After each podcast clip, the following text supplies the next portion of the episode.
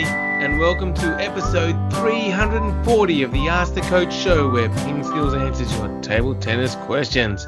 I'm Jeff Plumb, and as always, I'm joined by Super Coach Alois Rosario. Welcome, Alois. Thank you, Jeffrey, and uh, welcome to everybody out there in podcast land. Yeah, what a what a place, podcast land, indeed. And in Victoria land or Australia land, Alois, it's a big weekend. There's um the football grand finals are on, the rugby league and the AFL. That's right. Yes, so probably games that aren't all that familiar to uh, to some of our international um, listeners, but yes, the the Australian football grand final and the protagonist this year, Jeff's team versus my team. Come on, cats. Come on, the Tigers. So one of us might not be here next week. Indeed, yes. Yes. Um, yeah, so exciting times. Um, exciting times indeed. Um, we've got our house decorated, lots of, you know, Geelong memorabilia up in the window, Yes, flags and scarves. Well, my wife's a Geelong supporter and I'm a Richmond supporter, so um, Problems, problems there. could, could be a tough weekend, I tell you. Yes, and and uh, people aren't going to believe this, but in Victoria where we live, because the grand final's on, and because of COVID, it's actually not even in Victoria. It's been in Victoria for like hundreds of years, and it can't be held here because we're on lockdown. So it's being held in a different state in Queensland, but still. Friday tomorrow, in preparation for the grand final, is a public holiday. Everyone gets the day off because of the Yes. football match. Yes, public holiday. Here we Don't you go. love Australia? don't, don't for- don't forget though, in a week and a bit there'll be another public holiday for uh, for the horse race. For the horse race, one for football, one for a horse race. Ah, The Mel- Melbourne Cup is on in uh, first Tuesday in November, the same day as the US elections, and um, it is a public holiday in Melbourne. there you go. what a great country. Indeed. Now, Alois, I'm I'm actually reading a book at the moment about anti gravity. It's impossible to put down. Not bad. Pretty good, yeah, not bad. Um, what do you have for us on this day? Oh, on this day, hang on. I've, now I've got to be organised. Um, yeah, on this day, well, it's actually, well, not again. It's on this week. Yeah, sorry, my mistake. On this week. Yeah, I, I always call it on this day. On this week, two days ago, the 20th of October, Ma Long's birthday. Woohoo! The goat, or was that Waldner? Um, Come on, Jeff. Uh, you can have your Geelong, but you can't have Ma Long. You're a poet. oh, that, that, that was good. Um, yeah, 20th of October 1988, making him Ooh, two, 32. He's getting on. he is getting old. Yeah, getting on, old Ma Long. Um, yeah, so uh, his 32nd birthday, and, and we know his record. It is it is very very good, and you know it does worry me a little bit that he's uh, he's getting up there, and Waldner may one day be considered to have a worse record, but anyway, not in my mind. Um, so he, he's, he's won three world championships in 2015, 17, and 19. Uh, that is amazing. it is, and three in a row, and then also, um, of course, won the Olympic gold medal in singles in 2016 in Rio. So um, you know he's really completed the the everything in in table tennis. He's also won the World Cup um, singles uh, on two occasions in 2015 and and uh, and way back in 2012 as well. Um, and and he's won a World Junior Championships um, in 2004, 2004 singles uh, junior world champion, Asian junior world champion in 2004. There isn't a lot that he hasn't done. It- when you just read it out, it's staggering, isn't it? Like it's so hard to win a single tournament, and he's just won so much. Yeah, and and especially the three world championships, because you know even before that, um, he came runner up. Um, or no, he, I think he no, he didn't even come runner up. He um, got a Mm. bronze medal a couple of times, actually three times in um, in the singles in 09, 11, and 13. So, you know, he's got three times semis, and then he's won the next three after that. So, he's uh, that's that's uh, like as far as longevity. So since 2009, he's never been beaten before the semis of the world. That's, that's pretty darn. it is, isn't it? I mean, just the quality of players, the best in the world, and he's just yeah, so consistent. Yeah, it, it is uh, it is amazing. But you know, like still, let's reserve that uh, top of the podium for. Yeah, uh, but he wasn't as creative as Waldner, isn't that right? You know, he didn't do some of the things that Waldner did, even though that didn't win him as many matches. Yeah, I think I think that's that's probably it. I think you know Waldner's creativity and his ability to do. I, I always say this: anything off any ball, um, yeah, just yeah, has always just stood out in my mind. And I haven't seen Ma Long live as much as I've seen um, Waldner, so that yeah. also a factor. And I'm getting old. Um, that, the good old days. That's what you want to remember exactly in the good old days. I mean, it's like I mean, it's like some people are trying to tell me that um, Nadal's better than Federer. You know, I mean, come on. well, he's won as many Grand Slams as him. He has now. Right. Yeah. And come the next French Open, it'll be funny. it would be exactly. At least. So yeah. Um. Yeah. Anyway. Uh, anyway. Uh, very good. Happy birthday, Ma Long sensational player. Absolutely. All right. So, what is your tip of the week then, Alois? Yeah. Um, so the tip of the week is this week. What about just changing your training session around a bit? So if you, you are lucky enough to be out on the out on the table, or you know the next time you are out on the table, maybe just change up the order that you do things um, with your training. You know, we we always tend to um, start with some you know, fairly open drills, move to some match drills, and then, you know, play some games or points at, um, towards the end. Um, what about next time you train? Try starting with a match. Mm. Um, yeah, I tried this recently with uh, with one of the players, and it worked really well. Um, so you started with uh, with a match, and then what happens there is you've got some really good reference points that you can start to think about for your training um, you know, that, that, are really fresh in your mind. So um, yeah, so that's that's the tip of uh, tip of this week. I like it. Now, do you think that the benefit is from changing it up, or you think like permanently you should switch up that order? Yeah, uh, that's a that's a really good question. I think um, I think sometimes it's good to to do it both. Yeah, either either way. Mm, just have a bit of a change. Yeah, but not just necessarily for the change. I think sometimes it's also good to just build build to that um, that match scenario at the end of your training session as well.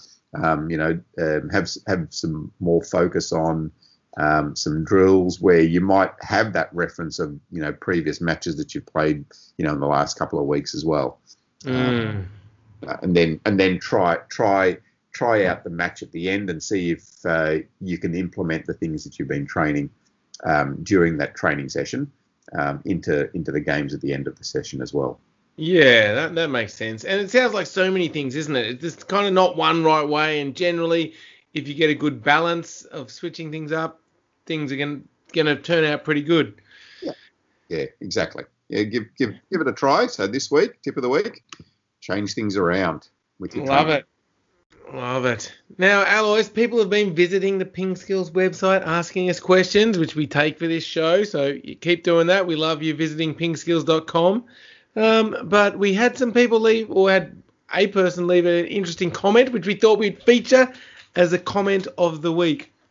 Yes. So uh, Ardak um, actually asked a question about, um, uh, you know, just his his setup and what he should uh, what he should do with his with his bat uh, with his racket. And uh, I just suggested that maybe going to something a, a slower uh, type of bat might help him. A slower blade might help him. Um, and yeah, so I, he's come back and he's he said, as you, as you suggested, I changed to a slower blade, an offensive minus yesterday, and I played first time with it. Um, felt like it'll take some time to adjust um, with the slower blade. Forehand and backhand topspins are safer though.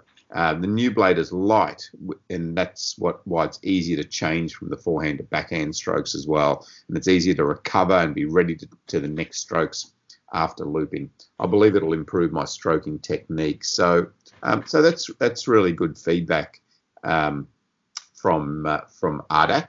Um, and, you know, with the with the questions, you know, and when when we reply to the questions, it, it is good to to then get that feedback of how things how things progress um, from the feedback, you know, uh, whether good or bad as well, because uh, sometimes, um, you know, even even if it's um, not good, even if things haven't haven't worked out the way that I might have suggested um, with the with the answer, it's good to get that feedback because then there might be something else that we can do to uh, to move things on. But yeah, for Ardak, that seems to be working well. Excellent, and it is a good point, isn't it? Um, yeah, you do have to try things, and I feel like a big problem is that some people just want to go straight to the really fast blade so I can hit the ball really fast. But if you haven't developed your technique, you, you get a it just flies off too fast and you try and hit it a bit softer to control it and you don't do the full stroke. So you really need the right equipment for your skill level, don't you? Yeah, that's right. And I think, yeah, as you said, Jeff, uh, I mean, uh, probably the biggest mistake that we see is that players go for the biggest and brightest and best and fast um, when they're when they're choosing equipment. But yeah, it's it's important to to get something that um, that suits you. And we've got a we've got a tutorial on um, how to choose a table tennis racket um, that we can put a link to, and that'll that'll give you just some ideas of of just the different levels of um, of racket that you can start to think about. Um, and, and uh, again, like, let, us get on back on this hobby horse. But there are so many different types of equipment, but a lot of them can be just grouped into into a few different levels. You know, so um, but I, I, often see players changing rubber um, that's pretty much the same. It's not really going to make a whole lot of difference to your game. You know, whether it's um, whether it's one rubber or the other, you know, whether yeah, it's a like butterfly. And Shriver, you can pretty much say, you know, differences, yeah. but same sort of style, really. Yeah, that that's not going to make the difference between winning and losing a match. Um, it's uh, it's when you when you're starting to think about do you go for something faster like a Tenergy rubber compared to a Mark Five? So then mm-hmm. that's a real um, and you know what suits you. Um, you. We don't want a beginner playing with Tenergy um, and we don't want um, a, an advanced play, player playing with Mark Five. So um, yeah, so it's just just finding that appropriate equipment to your level is is, is the important part. Yes, excellent. All right. Well, thanks Ardak for providing that feedback and being part of the Ping Skills community. Um, it's really great to see. All right, Alois, I think that brings us on to the questions. Are you ready?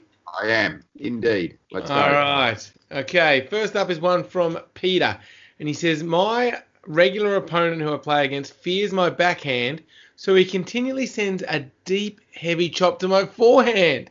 And Peter gets frustrated and either hits the net with his return, and he's just not sure what to do with these deep uh, ch- um, chops to his forehand. Yes. Um, so um, the the the key thing here, Peter, is well, well, sorry, there's a few things. So so one is how do you solve this problem immediately in in the in the short term, um, yep.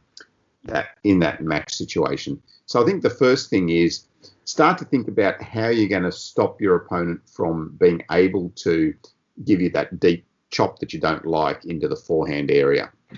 Um, so one idea is to you know play more into the backhand corner so that he hasn't got the angle out to your forehand as much.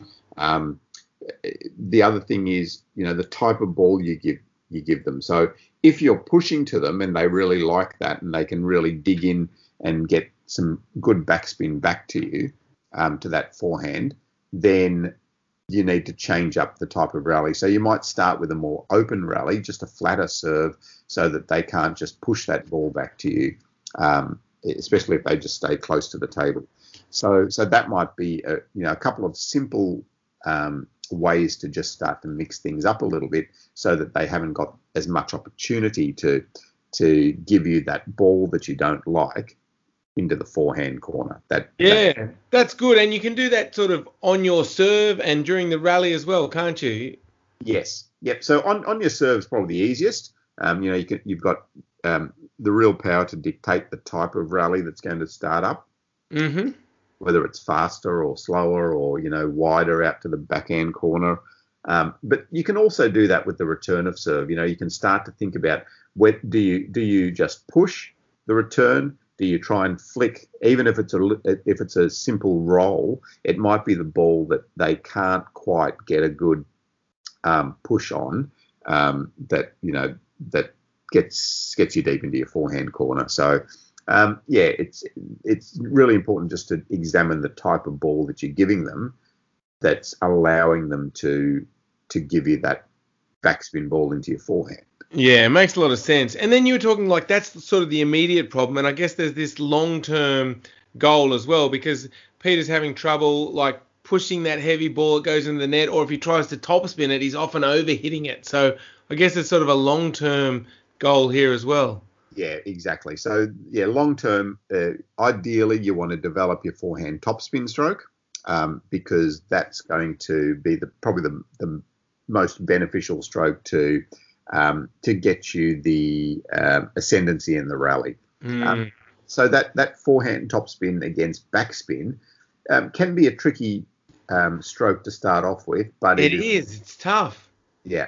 Uh, I know you always talk about when you started off, Jeff. That was that was probably the Yeah. hard for you. And I would get frustrated because you'd be playing and it was like you want to be able to topspin it, but I just couldn't quite get it right. And you know, especially in a game, you don't want to lose the point, so you're a bit scared to try it. So you really got to develop a lot of confidence in it to be able to use it in that you know match situation when you really want to win.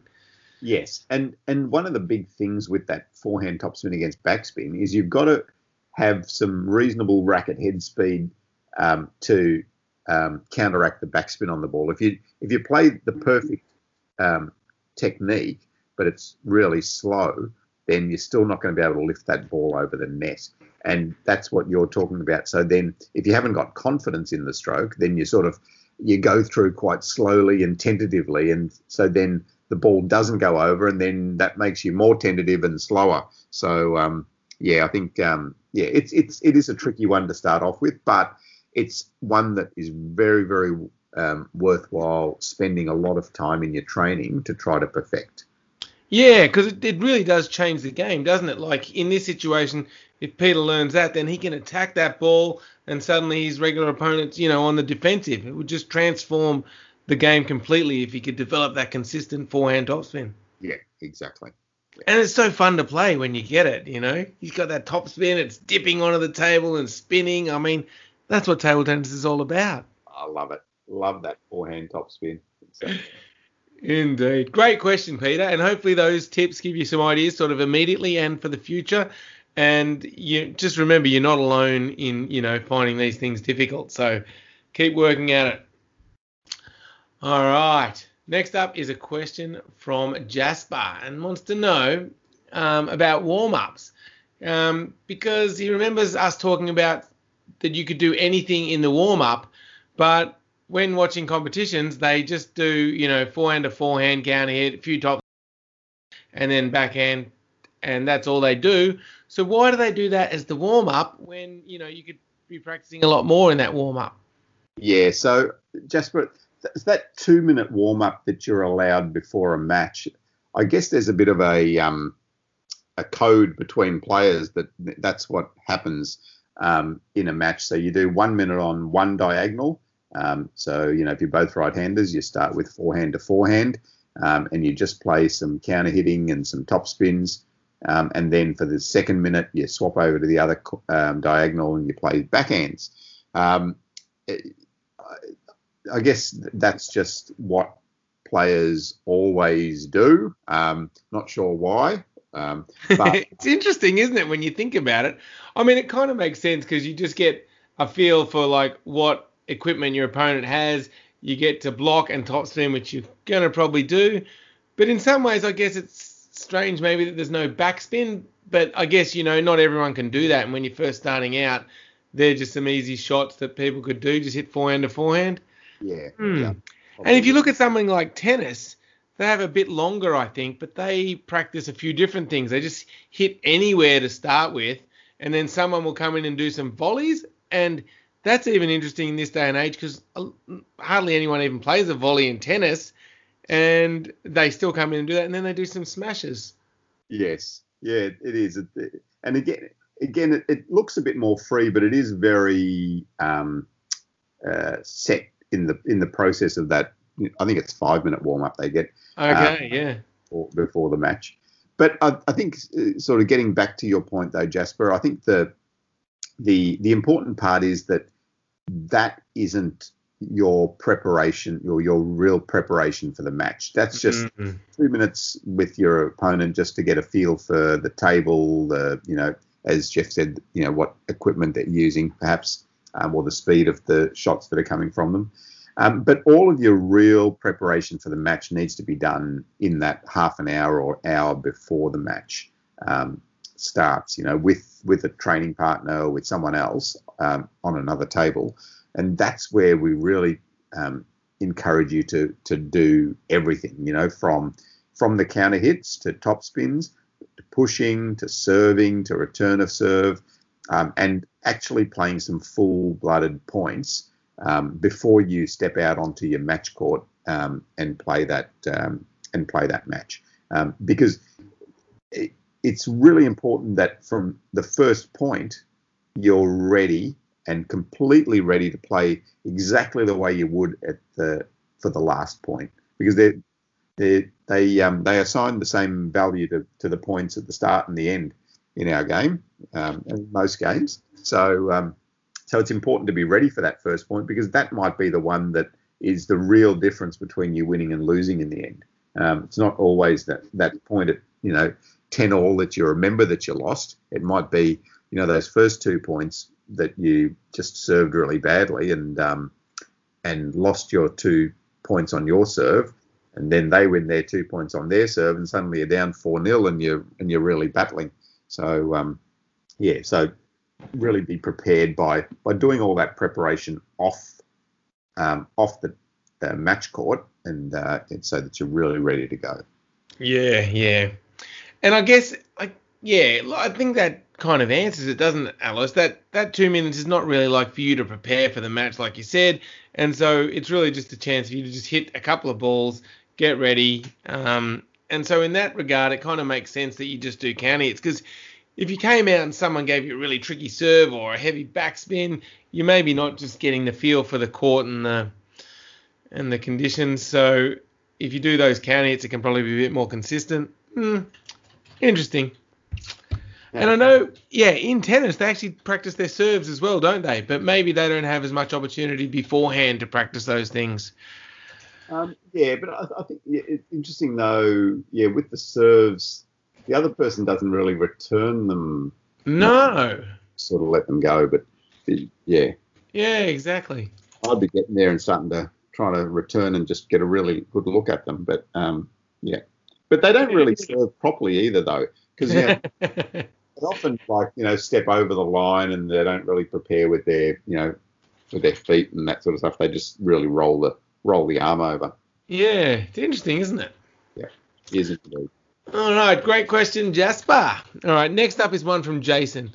And he says, Why do some pen holders switch their grip to shake hand when they smash? Yeah, that is a that is a good point. Um, and like some really good players, uh, Ma Lin apparently used to do that occasionally. Yeah, so just I think it might just be the angle of the racket. Um, yeah, with the pen hold when when that ball's up higher because the the racket's facing a little bit more towards the roof. Um, yeah, whereas with the shake hand, the the the um, the grip allows you to just come down on that ball um, a bit easier. So I think that's that's one thing. Um, the other thing is they they sometimes even um, change the um, the side of the racket that they're using. So they mm-hmm. they'll they they won't use the forehand side of the rubber. They'll use the backhand side, which might be a little bit um, easier for them to smash, smash with as well.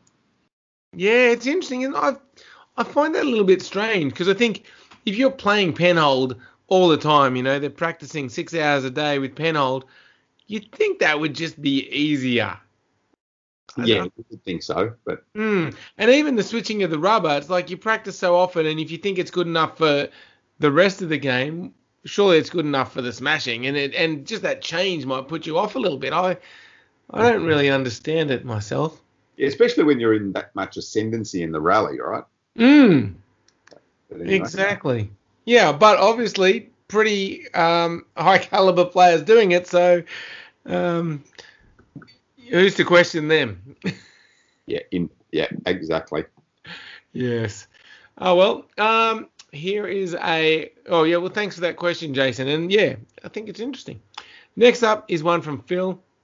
Um, he said, "Thanks for the question you answered previously."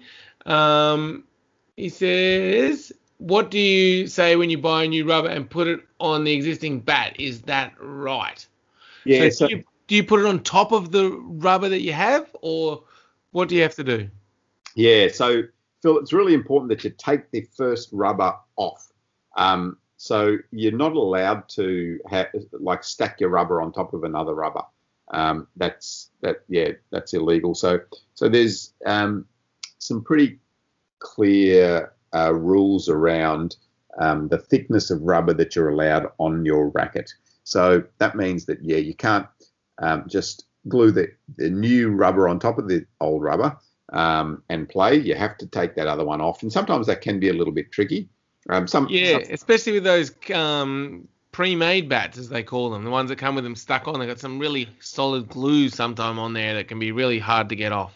Yeah, that's right. And so you might need a bit of, uh, you know, something like acetone or something to just soften the, the sponge, especially that um, the sponge and the glue, um, so that you can get that first um, rubber off. But then, uh, yeah, and then then you then you're clear to to put the other one on. We we did do a a video a very very long time ago on Yes, changing changing rubber.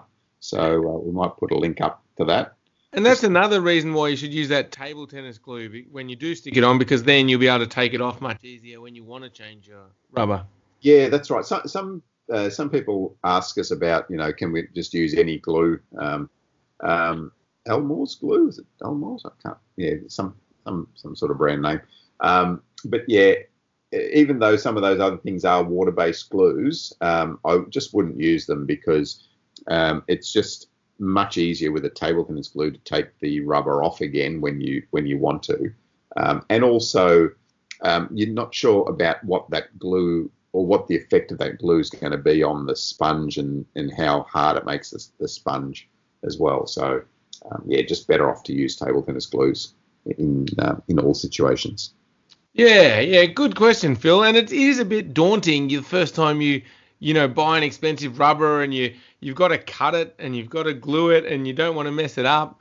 Um, so yeah, it's it's not easy the first time, but you do get used to it the more you do it, and it sort of becomes second nature. Yep. Yeah. All right. Thanks for that question, Phil. And um, lastly, in the questions is one from Paul. who says, first off, happy belated birthday and anniversary to Jeff. He would say he says he'd like to know how we met, Alois. Oh, well, I might have hand this one over to you because I've got no, I've got, my memory is really bad. But I reckon it was about 1989, 80, yeah, around Yeah, there. you're not great with dates. No, Um, but you, we did meet in 1989. So I came down for the national juniors, and I think Alois, you were coaching one of the Victorian teams, and I was playing for the ACT because you, you you're much older than me, aren't you? I'm I'm just uh, barely a year or a few months older. I think that's right. One Wow. or ten years older. Um, Ten years older. That's right. so yeah, in 1989 I came down for the the national junior championships, and I think that's the first time we actually met. Yeah, yeah. I, and I still remember. Um, see, I do have a good memory. yes. But um, yeah, Jeff played for the ACT team, and I was coaching the Victorian junior team that played against Jeff's team, and thought, oh, gee, this this guy is is pretty good. Um, and but then, but like I didn't. I mean, he was pretty good. He wasn't great. I think all the Victorians might have beaten you that day, did they? Or Yeah. yeah, okay, good. Um, I think so. but um, but then wasn't there for the individual events. I um, yeah, I, I think I went off and had a tournament. Um, and then I heard that this Jeff Plumb guy had won the Australian Under 15 Championships and, and came runner up in the Under 17. Under 17 then? Yeah. Yeah, Under 17s back then. Um, singles championship. So that was that was a real shock. And I'm thinking, who? Surely not that kid. He was, oh dear. But I, I actually met your mother first because I played for like an under 12 or under 14 or something team in Wagga Wagga. There was like a tradition New yeah. South Wales would play against Wagga Wagga. So what's that called? That was called something. It was called. It was. I can't remember either. Yeah. Yes. yeah. yeah. But as you mentioned here, um, when did PingSkills begin? About 2007. Yeah, I think we posted our first video oh excuse me first video and we had just a website that was just text based first and then we then we found youtube yeah. Yeah. and and it was all about yeah and as you mentioned here i did show you the internet uh, in the 1990s yeah when i was at uni i think it might have been like 1995 was it okay and i brought you down to where i was studying at university and showed you the internet yes I, I, it, it's funny the things that you remember, but that that's a really clear memory of uh, Jeff showed, showed me this thing called the internet. Yeah, I know. That, it's just so much a part of our life these days. It's just hard to imagine how we coped without it. that's right. Uh, and all these kids growing up now have grown up, you know, with the iPhone and with the iPad and just have no idea what it was like it's, you literally can't go five minutes without interacting with some kind of computer. It's in all the cars, it's in our fridges, it's in your air conditioners. It's just impossible now to go very long without, you know, interacting with a computer. And you know what the worst part is? What? Some of those kids don't even know how great Waldner was. That's the disturbing part. Indeed. Uh, boy. Some of them try to tell me that Ma Long's the greatest player ever. These people just do not know what they're talking about. Well, talking about facts. Yes, facts. It's time for yeah. OMG facts. Yeah, is one is one of them that Waldner is the greatest player of all time? Is that no one? Let's just keep going through. Maybe it is. Okay. all right. First up, SOS does not stand for Save Our Ship or anything at all. It is simply the easiest code to transmit via Morse code. Ah. Beep, beep, beep. is the S the long dashes or the short dashes? I, I really don't know much about Morse code, sorry. We'll, we'll do some research. Okay, great. All right, here's one. The world's termites outweigh the world's humans by 10 to 1. Oh, like putting them on scales, like if yes. one scale and really? Yep. 10 to 1. Wow. That's that that's that are you sure like yeah, I'm totally 100% sure it's an OMG fact. The, like, there's a lot of people eating a lot of bad food lately. I, yeah. You sure? Like, you know, yeah, well, it's in the it's in the fact. It's in the OMG fact calendar. So of course I'm sure. Like, yeah, okay. You can't question it when it's here and it it says the word fact. That that means it's a fact. Okay, fair enough. Do you know what fact means? uh, oh dear. All right. Um, fifty percent of all Americans live within fifty miles of where they grew up. Really? See, that's that's interesting because I, I always thought that Americans much and and people from the UK tend to move away from their hometown to to go to uni, but then do they come back home? Do they? Is that what happens? Obviously, because the OMG fact says that. Oh, yeah. Yeah. um, yeah, but oh, yeah, there is a bit more of a culture there, isn't there? Going off to different universities. Yeah, yeah. Whereas in Australia, we tend to just go to uni where you live. Um, tend you know, to. Tend to. Yeah, I moved. Yeah, 600 k's away, but yeah. yeah. yeah. There you are. So well, uh, that is so 50 percent. live within 50 k's? Um, 50 miles, yeah.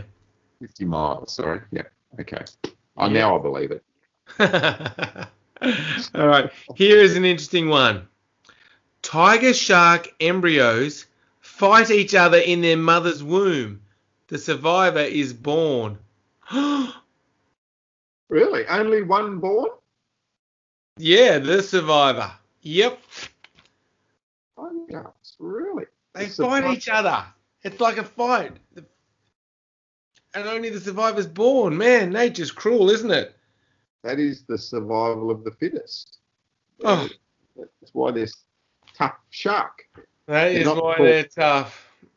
Yeah. And that's tigers are much more like, you know, um, I mean, they're not called the cat sharks, are they? tough and tough and they, Richmond's going to win this weekend. Okay, Let's- sorry. Let's go, cats. I, I think it's the it's the cat's turn. You know, it's their destiny. Never the Yeah. cat's turn. We will see. We will find out in a very short period of time. Saturday Yes. night, in fact. Go First, first night. Yeah, first grand final, uh, first night grand final. Yep, for Australian Rules football. I think they're a little late onto that one. A lot of other sports doing that, uh, but it should be good. Well, Al, that is a wrap. Yeah. And I've got something for you. Hang on, hang on. for you. Oh, no, I haven't. I've got... There you go. That was That was, SOS, yeah, that's the Richmond Tigers sending an SOS because they're getting thumped by the Cats. Go Cats! All right. Thank you, everyone. Make sure you visit pingskills.com, share the podcast with your friends, and of course, thank you, Alois. Thank you, Jeff, and thanks everyone out there for listening. And uh, I hope we have been able to help you with your table tennis. And don't forget, go on to pingskills.com.